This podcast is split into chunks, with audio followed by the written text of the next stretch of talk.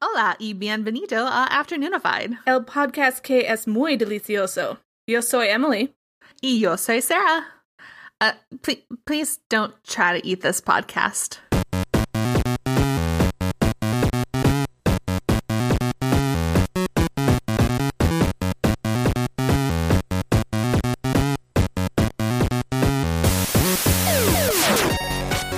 Man, look at how white we are.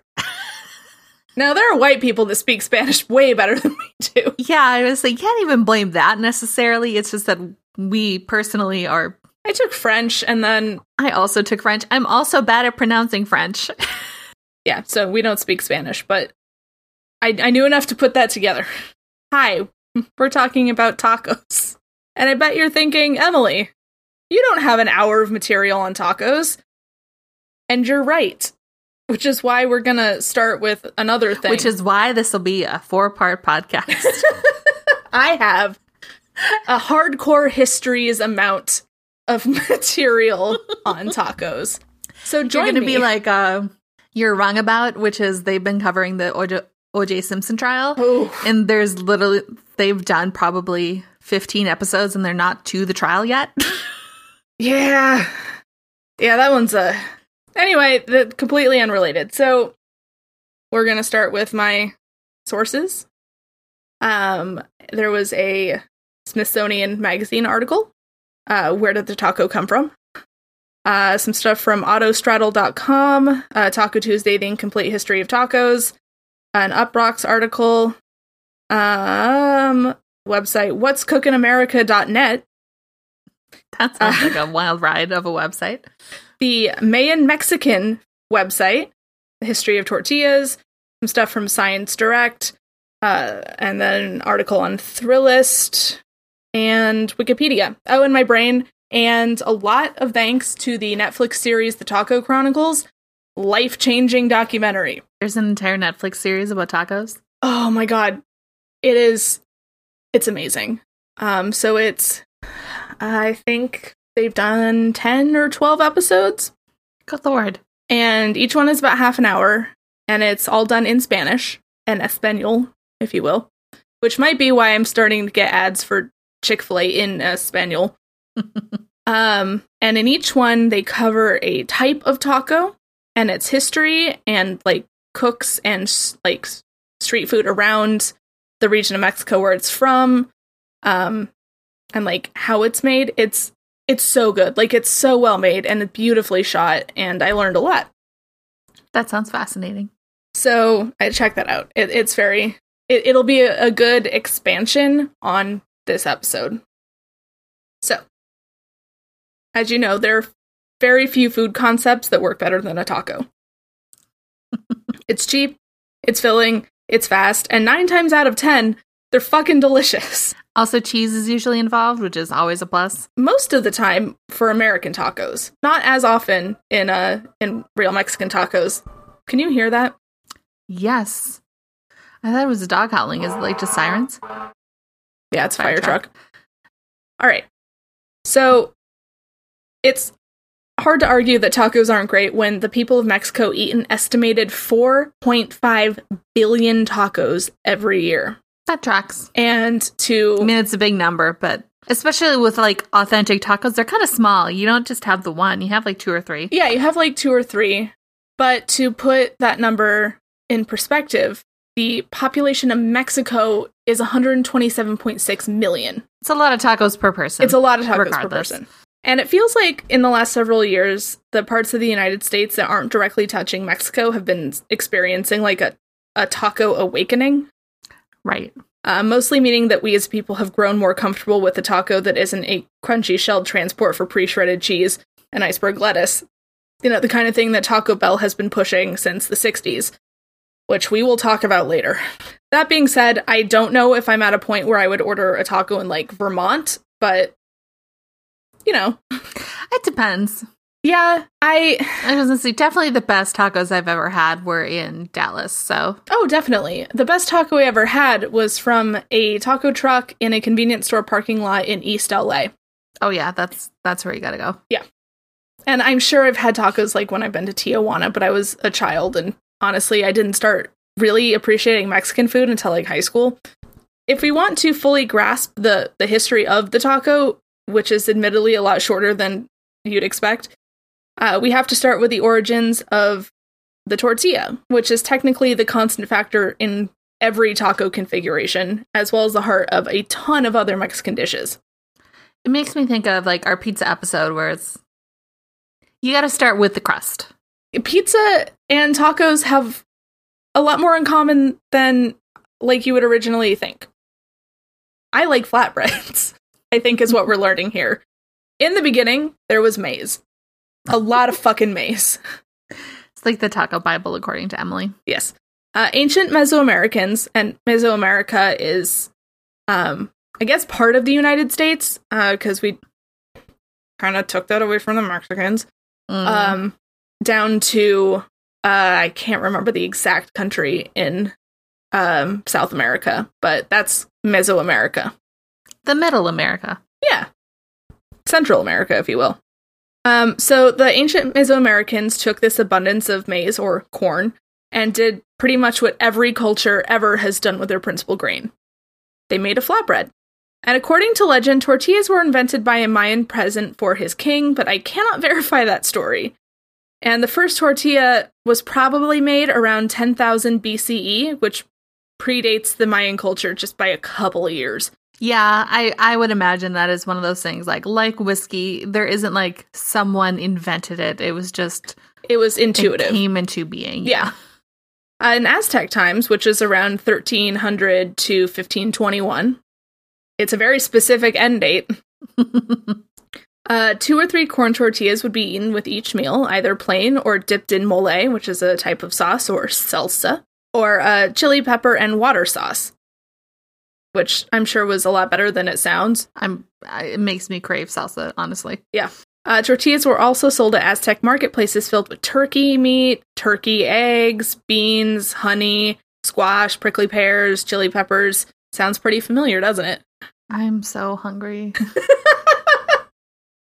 I told you to prepare yourself for this episode. A whole euro. I was so full before I sat down to record, and now it's just like God. I could really go for a taco. Literally a taco. Yeah. Usually, I leave this wanting a quesadilla, but I've always been more of a quesadilla person. Um. All right, but we'll we'll get to where those why that sounds familiar in a little bit. Um, so first, we need to talk about how the Aztecs and other Mesoamerican cultures figured out a very cool science thing that made tortillas easier to make and also more nutritionally sound than just drying the maize and grinding it, which is what they did prior to this. So there's no precise date when the technology was developed, but the earliest ev- uh, evidence of a process called nixtamalization was found in Guatemala's southern coast, with equipment dating from around 12,000 to 15,000 BCE. 15,000? 1500. 1200 to 1500 BCE. Isn't it technically 1500 to 1200? Yeah, I'm realizing that now. look, look, it kills me every time. T- Today I learned that uh, Arizona doesn't observe daylight savings time. Oh no, they're heathens out there. I, I had a literal West Wing moment where it's like, can we have a civilization? like I I don't I won't I don't knock them for like not observing daylight savings time because it's, it's stupid. Stupid. But just like so you just you were one hour behind us and now you're two hours behind us and i'm just supposed to remember this when i'm scheduling meetings with you. Yeah they're doing some weird shit down there. Fucking arizona. Anyway yeah. continue. Anyway so the process itself is when corn kernels are soaked and cooked in a heavy alkaline substance known today by mexican cooks as cal or calcium hydroxide but earlier peoples probably used wood ash which is a very um a very alkaline substance if you didn't know. Uh, the alkalinity helps the to dissolve the uh, hemicellulose, which is a major component of the maize cell walls. Bet you weren't expecting science terms in the taco episode. So knowing it, the way you talked about baking does not surprise me. No. Uh, so it softens the cell walls and loosens the holes from the kernels and makes it squishy and wet, I guess, because it kind of absorbs that water and sheds its holes, and it's really cool. Uh, so the Corn's uh, hemicellulose bound niacin, which is a vitamin, is converted to free niacin, which is a form of vitamin B3, making it available for absorption into the body, which helps to prevent a scurvy like disease called pellagra. Um, so pellagra is caused by a lack of niacin in your diet, and it can cause a whole host of gross shit like inflamed skin, diarrhea, dementia, and sores in the mouth. Disgusting. Yeah, so by doing this process of dehulling and basically changing the molecular structure of some of the components of the the maize, um, the Mesoamericans made it so that they were getting more nutrients from the the corn than they would be just grinding it. Nice. Yeah, so they have more a more complete grain as opposed to kind of just your basic like starch situation. hmm So after the uh, nixtamalization process, the corn can be hulled, and you have something called hominy, which you can actually buy canned in the store. I've heard of this before. Refresh my memory as to what hominy actually is. It's corn that's been uh, through the nixtamalization process and hulled. So Ah, yeah, okay. it's like big squishy corn. So you can you can take it's used by itself in a couple of applications. I can't remember specific recipes or anything, but you take the hominy and grind it into a dough that's called masa. And if I'm not mistaken, masa is literally just ground nixtamalized nixtamalized corn that's been to the nixtamalization Corn process. that's been scienced. Yes. Uh, you just grind that up and it forms a dough. You might Cool. add a little water or salt or like something to spice it up, but there you go. Um, so yeah, you have masa, which is the base not only for tortillas but also tamales. Hmm. So thanks, corn. You're welcome. Yeah, I was going to say my dad farms corn, but I'm pretty sure they like I don't know process it into cornstarch. Probably. I doubt my dad's corn goes towards making tortilla. so yeah, like you have this whole process, and to create the the tortilla at that point, you just flatten out the masa and grill it, and then you have a tortilla, a corn tortilla. Delicious. there's actually a really cool quote from a, a food historian named Jeffrey Pilcher, uh, where he's talking about women's roles in the kitchen and making of tortillas. So, um, as he says, however nutritionally sound, the recipe for tortillas required enormous physical labor from women. Arguably, they worked as hard grinding corn on the matete as did the men they fed who constructed the physical monuments of the Teotihuacan, the pyramids of the sun and moon. Hell yeah, they did. Yeah. Um, for reference, a matete is like a big, it looks like a stone ski slope with like a matching stone rolling pin that they use to grind the corn. Bitchin'. It's an incredible amount of work. The Spanish conquistador Hernan Cortez, that guy, that bitch. wrote a letter to King Charles V in 1520. Notice, one year, I believe, before the fall of the Aztec Empire. Weird. It's almost like that was His fault. caused by colonialism. Anyway, so he wrote this letter in 1520 wherein he mentioned tortillas. In it, Cortez described the public markets as places where one could find, quote, all kinds of merchandise that the world affords, as for instance, articles of food, unquote. Which is a weird way to say that, but whatever. Uh, Cortez went on to describe the main staple of the native diet maize or Indian corn, uh, in the grain and the form of bread. So they, you know, I guess they would have, have eaten something kind of like grits almost, and then Hmm. tortillas. So another 16th century Spaniard took note of the Aztec food staple. Bernardino de Sajuan, sure, uh, traveled to Central America in 1529, where he spent more than 50 years. Sajuan studied the nah- Nahuatl, the native language, and other Aztec cultural beliefs and traditions. He was a missionary priest and was primarily devoted to spreading Christianity in, quote, New Spain, and he wrote that the Aztecs didn't just use corn and tortillas, but also squash. They used squash and tortillas, not they used tortillas and squash, Oh, gotcha. Mmm, squash tortilla. right? Uh, he even recorded some varieties of tortilla that incorporated turkey eggs and honey, because Hmm. chickens, not native to the United States. Really? I believe they were imported. Huh. We had turkeys. I, oh, that makes sense. Yeah. Honestly, with like a lot of domesticated animals, it's hard to like picture them as wild. So it's kind of hard to like think of what was native to what. Yeah, we You had wi- we had wild turkeys and uh, chickens and horse. Pheasants. No, not horses. Uh, chickens and goats came over to the United States. I I actually have very little idea what we started out with originally. Yeah.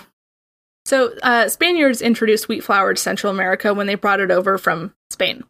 And then flour was used to make tortillas. And even today, flour tortillas are considered unique to the Mexican highlands. So, they're not technically traditional food that dates back forever and ever, but they are Mexican food. Mhm. People in Central America did create them, and they are delicious. Yes. I say this with all due respect to a well made corn tortilla. Fucking love flour tortillas. so, the Spanish are also the source of the word tortilla, which translates to little cake. Uh, it's not to be confused with the Spanish version of tortilla, which is more of a potato based, like egg situation, Interesting. which I guess is also technically a little cake. You can't just take a word that you already use back home and like put it on something new. Like, it doesn't. I mean, you can if you're a colonial bastard. And it's just like, well, this is similar to our thing, so we're just going to call it that. It's worth noting that the Aztecs and other Nahuatl speakers called tortillas Tlacali, though. Yeah, that's how I'm going to pronounce that. This is another instance of I wrote it down and didn't think that I'd have to pronounce it, but here we are. It seems so easy when you're like just taking notes. You're like, yeah, I, I mean, I don't it. I don't stumble on it when I just read through it in my head. so Exactly, and then I certainly have- I'll be able to put it in my mouth. And then I have to say it with like my Pacific Northwest Scottish German tongue. Uh, so, a very, very, very fun fact is when the Spanish conquerors brought corn back to Europe, they did not bring nixtamalization, meaning that the uh, civilizations that tried to make corn their main grain weren't getting sufficient amounts of niacin, and that, well, you know what happens when you don't get enough niacin Bad things, inflamed skin. mouth sores. All right. So that's the tortilla in a nutshell. in a tortilla shell. In a tortilla shell. Um, and as you've already picked up on, we did mention something in the Aztec culture that could be considered the precursor to the taco. All, all the stuff they put in the tortillas. Yeah, I mean, the whole point of a flatbread is to put things on it or in it, Yeah. so it makes sense. Yeah, I mean, like once you have the bread, it makes sense that you would want to then dress it up with. Stuff. Yeah, you use it as a carrier for stuff. So the, Yeah. theoretically, becomes the- more of a vessel than yeah, theoretically, the taco has existed for, you know, hundreds upon hundreds of years. just like uh, chicken wings or uh, buffalo wings exist to funnel blue cheese dressing into Yeah. my mouth. I, I mean, I'm more of a fan of the sauces that they put on the actual wing, but yes, it's a sauce conveyance device. Man, now I want a good chicken wing. So, the origin of Mexico's favorite food is, as you would expect if you've listened to this podcast before, hard to pin down. Probably because of you know all the colonialism. Yeah, and the destruction of, you know, oral tradition and records and thanks, Cortez. A fun story. When I was uh 10, 11, uh, my very Roman Catholic school did a play about Our Lady of Guadalupe. There were no people of color in the entire school. I just want to like throw that out there as Oh, of context. course. Um, of course not. and they there was like a prologue where they very much made Cortez out to be like this savior who brought Christianity to the people. Brought civilization to Yes. Uh, the because uncivilized natives. it started with a scene where the an Aztec like king was going to sacrifice some ladies, me being one of them, and then Cortez showed up and saved us. And I didn't know because, like, you know, I was a child. Like, I was at school. I was learning. that, like, this is how. the narrative you Exactly. were being fed. That we were all fed. yeah, and like my mom and grandma weren't sitting in on rehearsals. Uh, so my grandma saw it and very adamantly explained to me that that is not how it happened, and also complained to the school. Good on your grandma. She is an amazing lady. and this was like mid nineties. Uh, this would have been early 2000s, like late Oh, okay. 90s. Um, yeah. She Still. was yeah, she was not fucking having it. So that's how I learned what Cortez did. Good on your grandma. Yeah. What a hero. that wasn't the first time I'd played a Mexican peasant in a in a school play. Maybe sit in on rehearsals for your kids' school plays just to be sure. Just in case. Maybe read through the script they bring home. Oh yeah. So yeah, the origin is is very hard to pin down. Um, culinarily, the term taco probably started being used around the 18th century, but the concept existed long before the Spanish ever sent their grubby ass boots on Mexican soil, like we've mentioned.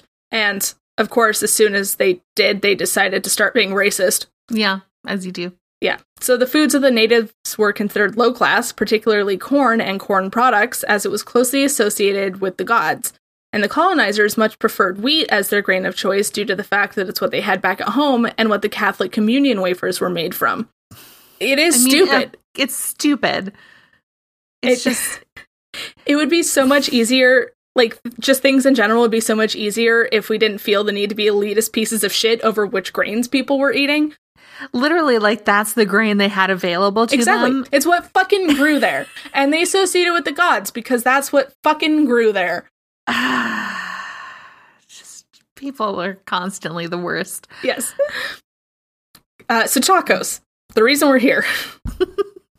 Who would have thought that this would turn into an episode where we just get angry about colonialism? I knew, I knew it would when I came in because I, I obviously feel very strongly about what we did to like the indigenous people of America, but like due to that story that I just told about my grandma, like I knew that the Spaniards fucked Mexico up like way more than I, I knew really about how the settlers fucked America up, if that makes sense. Mm-hmm. because like that just had never come up. Like I had an idea of it, but Yeah. yeah, it's like it's one of those things that I've always felt very, very, very strongly about. so yeah, I knew what I was getting into when I started this, but I didn't really put together that the settlers didn't like corn because it wasn't wheat, it wasn't what communion wafers were made out of. Like that just never connected. Yeah, an extra level of bullshit. Anyways. On top of all the other dumb, horrible things oh yeah, no, there's yeah. perpetrated. So in Mexico, the word taco is a generic term, kind of like the English word sandwich. Okay. A taco is a tortilla wrapped around a filling. And like a sandwich, the filling can be made with almost anything and prepared in many different ways, depending on what region you're in. People have technically been eating tacos for as long as there have been tortillas. However, the word taco to describe that food is new. Er, Yeah, to have it as like a specific thing. kind of like how people were eating stuff on flatbread in Italy for a long time, but the word pizza didn't come about for a while. Yeah, it wasn't a concept necessarily. And we'll get into it later, but like you can just put shit in a in a tortilla and call it a taco and that's fine, but there are like very specific kinds of tacos that have to be prepared in specific ways, kind of like we have very specific sandwiches that have to be prepared in specific ways. Right, like you can't throw turkey on t- between two pieces of bread and call it a Reuben. No, exactly.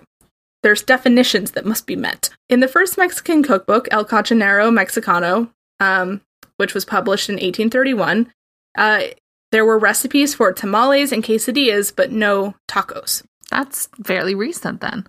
Yes. The In the first grand time, scheme of we literally started at like 1500 BCE. yeah, the first time the word tacos appears in print in Mexico is in reference to a food in the 1891 novel Los Bandidos de Rio Frio by Manuel Payno. In the book, a group of indigenous people are dancing in honor of the Virgin de Guadalupe and feasting on tacos filled with fried goat. This led to the word being introduced to Mexican dictionaries uh, a few, li- few years later in 1895. Uh, before that, the use of the word taco in reference to food varies. Some cite that it comes from the Nahuatl word used for a dish similar to tacos. I can't pronounce this word. I'm sorry. Spell it out. I just want to hear how many letters are in it. Q U A U H T A Q U A L L I. No, no. I'm sorry. I'm just not that good. Well, the Spanish couldn't pronounce it either, so they used the word taquali, and with time it became taco. And others believe it's derived from the word talaco and tacal, which are other Aztec words. And another theory put forth by uh, Jeffrey Pilcher, who I quoted earlier, is that the word dates back to the 18th century and came from the Real del Monte, a silver mine north of Mexico City, where taco referred to the explosive charge miners used to excavate the ore. They were pieces of paper wrapped around gunpowder and inserted into holes carved in the rock. so they look like little taquitos. That's so cute. The word was derived from the use of powder charge for a firearm and the word's general meaning of plug. So taco in Spanish also means like plug or wedge, I believe. Okay, interesting. hmm So, the Mexican War of Independence and other civil wars and economic unrest impacted the silver mines very hard, which forced many of the workers to migrate in search of work. And unemployed miners brought their tacos to Mexico City, where other city workers found the miners' tacos very portable and convenient for lunch. Yeah. Uh, one clue that supports this miner theory comes from an early visual record of the taco. One of the first photographs of the tacos from the 1920s and shows a woman selling uh, tacos sudados to a group of paper boys. Taco sudados means sweaty tacos. Delicious. So I'll explain why. Uh, the tacos were made by frying corn tortillas briefly and then filling them with potatoes and salsa, and they were kept warm in their own little steam basket. Uh, later, they were called tacos de canasta, or again, tacos sudados, but the original name for the tacos was tacos de minero, a common phrase among the taco stands in Mexico City in the early 20th century. So they were called miners' tacos. Oh, yeah, that's who's eating them. Yes. Uh, tacos de canasta is something that I very much like to try. There's a whole episode on it in the Taco Chronicles. There is a, I believe they are like a non binary person. I, I, there's a word for it that they use, but I can't remember it. But they dress up all pretty, get their basket tacos ready, and then go out and like sell them. And they're great. It's amazing That sounds awesome. now that we have the taco, we're in about the 1920s. Um, so from here, we have different regions coming up with their own literally spicy takes on the taco and different cooking methods being employed to create specific varieties of taco fillings. So I'm gonna I'm gonna go over a couple of those. Not all of them because there are a lot of different kinds of tacos because there are a lot of different regions of Mexico. We're not covering every single taco that anyone has ever made, ever. Nope. We'll start with uh, tacos al pastor or shepherd style tacos. They're made from pork, and the meat is marinated in a blend of chilies and spices and then slow clo- cooked on a trompo, which is one of those like spinny piles of meat that you see at shawarma places. Oh, yeah. Um, because this style was actually heavily influenced by uh, Arab immigrants. So they cook it on that over an open flame, and then it's usually topped with a pineapple salsa. Ooh, yum. I know. I'm here for that. And then we have uh, barbacoa, which, do you remember? Would have been in the early to mid 2000s, I think. And I think it was Taco Bell did a commercial where it was literally just a hot woman saying the word barbacoa all sexy for like the 30 seconds of the commercial. No. God, I feel like I just dreamed this. this is like a fever dream. 14 year old Emily. Like it, might, it, it felt like one of those Carl's Jr. ads where like the lady was on the, the car like eating a burger all sexy, But with tacos. but with tacos and just the word barbacoa. Just makes me think of when Quiznos did the sponge monkeys. What? What you never the you know the Quiznos commercials that had the weird they were almost like chinchilla things with the big eyes and the top hats and they sang the song. Nope. We didn't do a lot of Quiznos around here. Like that wasn't a big. Oh, that might be. So, yeah, so it's I'll send you this after the show or after we record. But it, it it's a really bizarre fucking weird commercial. But the whole point of it, it was like one of those things that was first like co-opting like an internet meme. And of course, I was the only person like I knew who was really online at the time, and I had like seen the meme before, and I was like, "Oh, it's the Sponge Monkeys," and everyone else in the world was just like, "What in God's name are they putting on television?" Sponge Monkey sounds like it's racist for something that I can't put my finger on. I, I see what you mean. It's, I mean, who knows, but It probably isn't, or it might be. I don't know. God, Anyway, barbacoa. There's definitely people out there who know what I'm talking about, and yeah. Anyway, going about ta- what about tacos? Yeah. So traditionally, barbacoa refu- refers to the style of cooking meat by the Tani- uh, Taino people of the Caribbean or Caribbean. I'm still not clear which one's correct. Caribbean. Caribbean. We just do pirate based, or Yes, I'm basing that entirely off of the movie Pirates of the Caribbean. yeah, it sounds weird if you say Pirates of the Caribbean, but it also sounds weird if you say like I took a Caribbean cruise. I feel like it does. I might be wrong, but it does matter. Like the way you're using it, like as a noun, it is the Caribbean. But if you use it as an adj- adjective, like the Caribbean islands, Okay, you know, maybe Yeah. No, I mean that I does, could be wrong about that, and it could just be Caribbean. But If you know, please contact us. we This could been Google this, but we won't. Um, so in Mexico, barbacoa refers to slow cooking over an open flame or in a hole dug in the ground um, until the meat is tender. In northern Mexico and in South Texas's Rio Grande, Rio Grande Valley, I almost said Rio Grande, Rio Grande Valley, You are American. uh, uh, beef head or beef cheeks or goat is often used. I know beef, Beef cheeks. cheeks. I knew you were gonna laugh when I wrote it. It's just funny. It's a it's a funny pair of words. Sounds Beef like a, a pet name. Come over here, beef cheeks. Ugh, no. I'm gonna start calling you beef cheeks. Beef cheeks does also sound like a good alternate word for butt. I mean, yeah. Like I got hit right in the beef cheeks. I don't like that I said that either. There's like an 80% chance uh, the quote for this is just gonna be beef cheeks. Oh, thank God! The next paragraph has a has a word that I am like very positive I know how to pronounce. beef cheeks? no. So our next taco type is birria, which comes from Guadalajara. That's the word.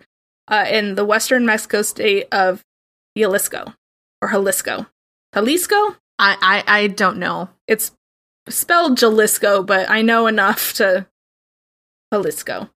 Uh, it comes in the form of a spicy meat stew, usually prepared with goat that's marinated in a chili based broth. Birria street vendors are common all over the region, and uh, they are often served during weddings or other special occasions because it's honestly kind of a pain in the ass to make. Mhm. Uh, but you can also get it in the form of tacos as a more casual food. Surrounding states like Oaxaca, parts of Durango, and Zacatecas, which specialize in birria uh, des res, or beef, uh, also make variations of the dish. It's basically like meat that's been slow cooked in a broth, and then you serve the broth with the taco. Okay. Kind of like a Mexican French dip, Yeah. which is one of my favorite sandwiches. I'm just going to do an episode about sandwiches that's me listing my top 10 best sandwiches. And then we'll devolve into like a 10 minute argument over whether or not hot dogs are sandwiches. They're not sandwiches. They're their own category. Looks like we're having this conversation now. I don't disagree actually. Okay. Because I feel like, because you can have like a brat or a hot dog on its own without the bun. Yeah. But like you couldn't have like, I mean, you could have a taco without like the tortilla, but the the, the base kind of matters. Yeah, I mean, I guess in all technicality, a sandwich is just something between bread. But it's kind of like the tomato is technically a fruit, but it's a fucking vegetable.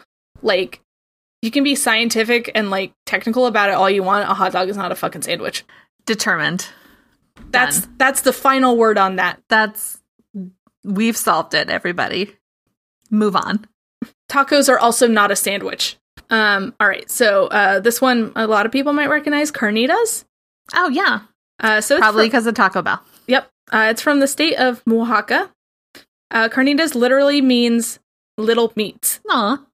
Uh, carnitas is made with shredded pork shoulder that's braised or simmered for several hours in its own fat until so tender that the meat falls apart. Mm, that sounds so good. If done the right way, the shredded meat bits come out with slightly crispy ends. hmm I want a taco. And I guess it should be noted that a lot of these are served with like regional variations of different salsas, which are usually like a lot of chili peppers. You can get a little cheese crumbled on there.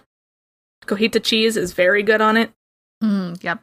Sometimes just pickled onions, which sounds gross. Like, Those, but when you like pickle vegetables, it makes them sweet, yeah, right? yeah, Yeah. Because with onions, the the vinegar kind of takes out some of the uh, more offensive kind of sulfury flavors in the onion, so you can eat it raw without it being the worst. Well, all onions are the worst, but I forgot you're one of those people. yeah. So the last one we're going to talk about is uh, Cochinita pibil or pibil. Yeah, there we go, pibil. It sounds horrible when I say it in my voice. I bet it sounds beautiful if you say it correctly. It does. It really does. It sounds delicious. Uh, so in the south of Mexico, from the Yucatan Peninsula, uh, Cochinita pibil is the taco of choice. So instead of beef, a suckling pig is marinated with many of the region's citrus juices, such as bitter oranges, lemons, limes, uh, or vinegar. God damn. and the pig is usually seasoned with annatto seed, giving it like a burnt orange color. and then it's wrapped in banana leaves and slow roasted. These these are some serious fucking tacos. You need to watch the Taco Chronicles. Like I, I we've watched the series uh two times, three times for the first season. Do you just just question just a question? Do you Mhm. get high when you watch it? Oh yes. okay, that that clears some things up. Sometimes you just want to like hear someone speak Spanish and like look at tacos, but it is very informative.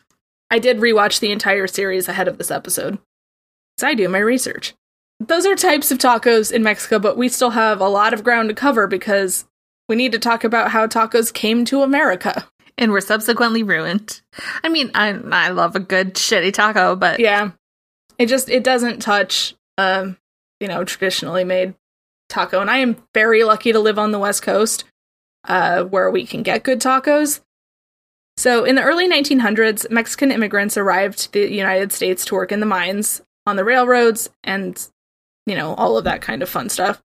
Um, and they brought along their recipes, including tacos. So in the United States, Mexican food was seen as street food, lower class food, blah blah blah, Blah, racism. blah, blah, yeah. Yep. Uh, it was associated with, and this is cool if you take the racism out. Just keep that one in mind. So Mexican street food was associated with a group of women called the Chili Queens, who had uh, tamale pushcarts in Los Angeles. And I don't know if you guys, I don't know if this is just a uniquely like West Coast thing, but tamale ladies, ladies who are like sometimes they'll come to construction sites or sometimes they'll be sitting outside the Trader Joe's with just like a big cooler full of homemade tamales. no, Oh wow. I had no idea this was a thing. Yeah. It sounds Um, great. It is.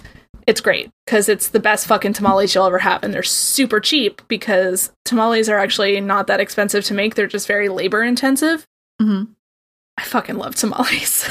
so these chili queens had tamale carts in Los Angeles, and the chili queens of San Antonio were street vendors who earned a little extra money by selling food during festivals. And when tourists started arriving in the 1880s with the railroad, these occasional sales started to become a nightly event. Uh, so tourists came for two things. It came to San Antonio for two things: the Alamo and the Of Chili course. Queens. Yeah, I bet you forgot about the fucking Alamo. You can't forget about the Alamo. You have to remember the Alamo. That's the rule. Someday we'll do a mini on the Alamo because I'm not gonna lie to you, not super clear on what that's all about. Um, so Mexico was considered a dangerous place, and to be honest, we still think it is now. So the Chili Queens were a way of quote sampling that danger without the risk of having to actually go to Mexico. You can enjoy the thing without actually having to partake in Exactly. the real culture. Yeah. Yes. Um, You can sel- you can pick and choose what little pieces you want. So the the quote unquote risk was that the food was spicy. This this checks out as a Midwesterner. Westerner, yes, big risk. Uh, people described it as quote biting like a serpent. And to make matters worse, these women were also sexualized and seen as quote unquote available. So the idea was that you would eat tamales and flirt with the chili queens. Yeah, yeah, that also sounds. Honestly, like the concept of hot ladies selling me tamales is fucking great. It's just, you know, white dudes in the 1800s ruined it. Yep. So, with the children of Mexican immigrants starting to advance economically and gain their citizenship and whatnots, they opened restaurants around the, the country, which is great. And uh, uh, Glenn Bell did not in- invent the, the crispy taco shell, it was Mexican Americans. Big surprise. Uh, tacos dorados, or fried tacos, became popular in the 40s and appeared in Mexican cookbooks and restaurants from that point. The actual process of frying the tortillas was a pain in the ass since the cook had to maneuver the tortilla in the hot oil and get it crisp while making it into a U shape. It's a whole fucking thing. Uh, one restaurant owner decided to take matters into his own hands and invented a contraption to prevent his cooks from scalding themselves. A, a good advancement. Juvencio Maldonado, my apologies if I pronounce that wrong, a Mexican immigrant and owner of a Mexican restaurant in New York City, was the first person to patent this device for frying tortillas. Um, it's a crazy looking thing. I'll make sure to put a picture of it in the slideshow. It's like a big wooden, like it looks like a torture device. Um, he filed his patent in 1947 and was awarded it in 1950. Like I said, long before Glenn Bell opened the first Taco Bell, Mexican Americans were making and selling fresh, crispy tacos. And in fact, Bell stole the idea from a Mexican restaurant across the street from his hamburger and hot dog stand in San Bernardino, California in 1950. Just it's so typical. He frequented the restaurant, ordered the tacos, a freshly fried corn tortilla filled with ground beef and topped with shredded cheese, countless times in order to replicate them late at night after closing his stand. I think at one point he got the owner of the restaurant to let him go in the kitchen and see how they were made. Glenn Bell was a dick. yeah, that's rude. So How about looks- you hire? You hi- yeah. I mean, it, I was gonna say no. You don't need to like hire them. Like let them have their own business. But like, if you really value what they're doing, hire them. exactly. Pay them money instead of stealing their idea. It looks like someone wasn't thinking as far outside the bun as we have been led to believe, Sarah. he was very much in the bun. Uh, so in December 1951, Bell debuted his tacos at his burger stands. They consisted of pre fried taco shells, ground beef, chopped lettuce, shredded cheese, and a chili sauce Bell used from the same uh, like condiment that he used on his chili dogs. Bell is famously quoted as saying, I didn't invent the taco, but I believe I improved it. Really, Yeah, Really? He did not. He did not. just zero irony there. Zero self awareness. Zero self awareness. Yeah. God. Oh man. Uh, when I was looking up the recipe for that whipped coffee today, apparently some white lady opened up a place called like something whipped drinks and like tried to take credit for inventing whipped coffee and people were just immediately up her ass like, "Oh, Kor- Korean trends don't exist anymore. That's cool. Like you can't colonize coffee, you dumb bitch." so needless to say, we haven't quite grown past that move. No. I think the same thing happened in Portland. Like two white ladies went to Mexico and like learned how to make tortillas and then popped up back to Portland and were like, we're going to make a place where we make the best tortillas, completely ignoring that there are many places in Portland where Mexican Americans were already making dope ass tortillas. All right. So after Glenn Bell did this dumb shit, in the mid 1950s, he opened a place called Taco Tia, or Taco Ant. Over the next few years, Bell owned and operated a number of restaurants in Southern California, including four called El Taco. At this time, Los Angeles was racially segrega- segregated, and the tacos sold at Bell's restaurants were many white Americans' first introduction to Mexican food. Of course. I think they mean tacos. Tacos. So Kermit Becke, the best name. Kermit Becke, a former Los Angeles police officer, bought the first Taco Bell franchise from Glenn Bell in 1964 and located it in Torrance, California. The company grew rapidly, and by 1967, the 100th restaurant opened in Anaheim. In 1968, the first franchise location east of the Mississippi River opened in Springfield, Ohio, which means that, like, I mean, there were probably tacos in the Midwest before that point, because obviously, but Yeah, because there were Mexican immigrants there too. yeah. But presumably, Mexican food didn't become a thing in the Midwest until the late 60s because, No. Yeah. I can tell you, yeah, that our whole concept of tacos here is still like the crispy. This is the Taco Bell taco. Except we have Taco John's, which is like knockoff Taco Bell. we had Taco Time and Taco Bell where I grew up, but Taco Time was definitely the thing. And yeah, like, I don't think I had a real taco until I went to California as a kid hmm because it's just been, you know, in the last like 10, 15 years that we've I feel like they've like it's been at least for most white Americans, tacos have become more popular. Like real, the uh, uh, the more authentic tacos have become like a thing in the Yeah. last even five years. Yeah. So now with Bell's series of restaurants, white Americans were beginning to learn that Mexican food was not so scary after all. and we, the white Americans, began coming up with our own take on tacos beyond whatever Bell was doing. And I just I do want to state for the record that I don't have anything against crunchy American tacos. no, they're good. Yeah, they're great. I mean, Taco Bell when you're drunk is one of the best things ever. It's it's just like a step below a McChicken and fries. Um, but that being said, I I do think we need to be honest about where the crunchy American taco came from. So Mhm. John Bell didn't invent the crunchy American taco. It, tacos Dorados was a thing that Mexican immigrants were making long before John Bell. They have been making them long after, and he just co-opted the idea and slapped his name on it. Literally, That's what men tend to do. um, so there are three like American style tacos that I wanted to talk about. Um, the first being Indian tacos or Navajo tacos. Which are made using fry bread, which is a kind of Native American flatbread. I'm not 100% on what goes into fry bread, which is very easy for me to check. Because I'm picturing kind of like an elephant ear situation. Yeah, it's like it's a basic flour, leavening, salt, milk, dough. Gotcha. The usual. Yeah. Yeah, you fry it. Yeah.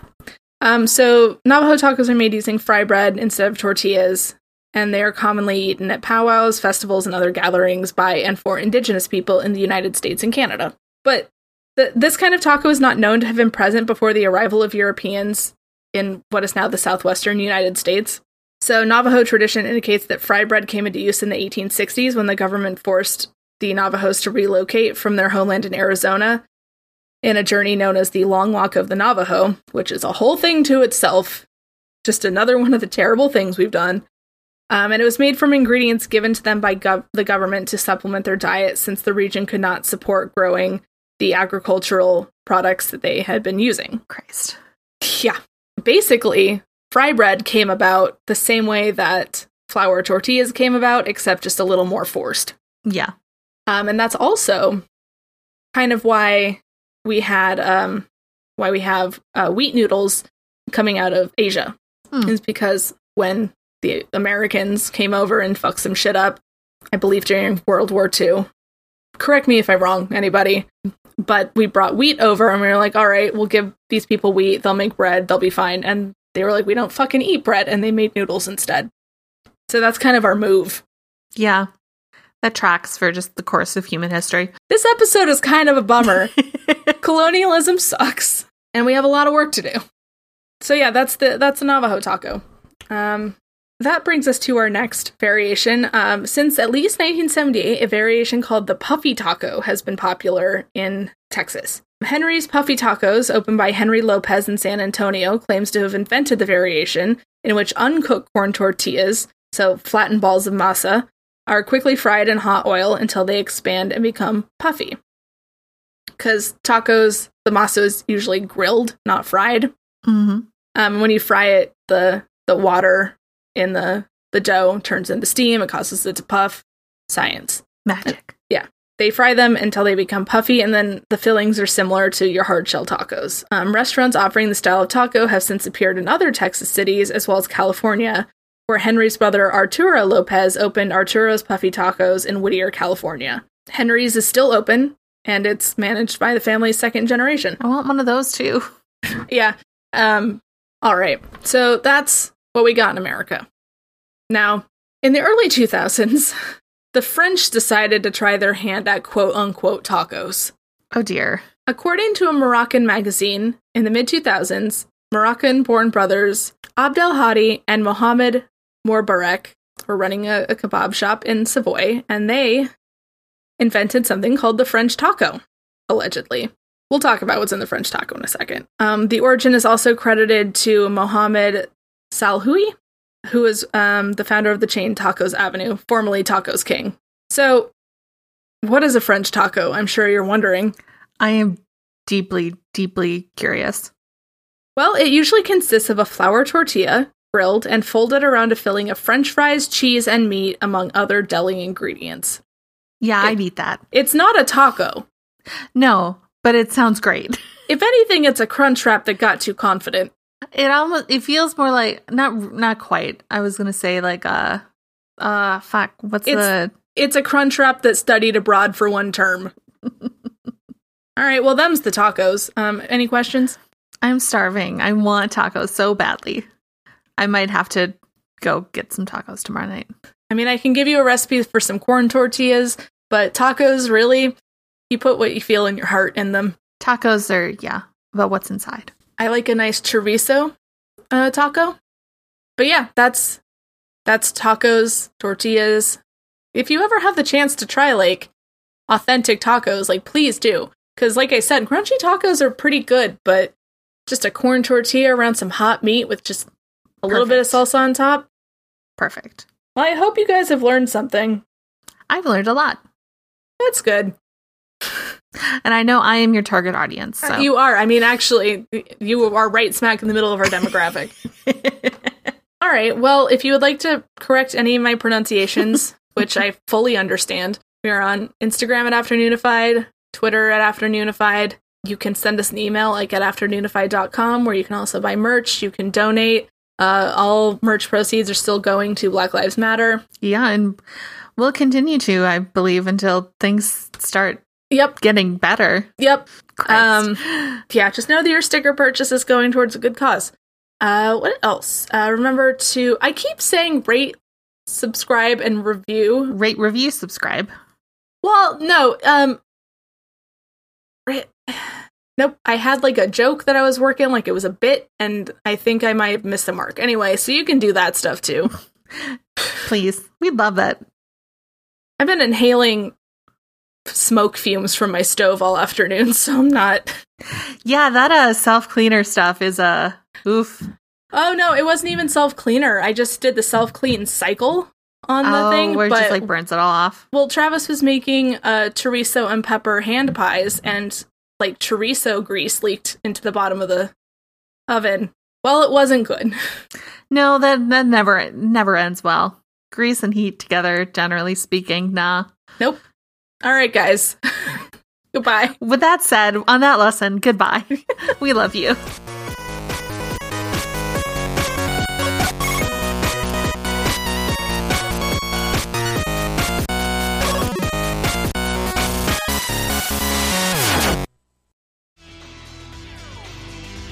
I'm gonna need you all to roll plus charm to do the ad. That's a five. I got a 10. Eight. All right, Travis. Buddy can manage to get out the name of the show, but not much else. Monster Pod! Sadie, Jimmy is gonna be able to get out the premise, but you didn't roll high enough for any spoilers. Monster Pod is a real play Monster of the Week podcast where four government employed idiots try to save the world. Sarah, Thomason rolled high enough to finish the ad. Releases every other Friday here on So Below Media. For more podcasts like the one you just listened to, go to SoBelowMedia.com. This, this is as above, so below.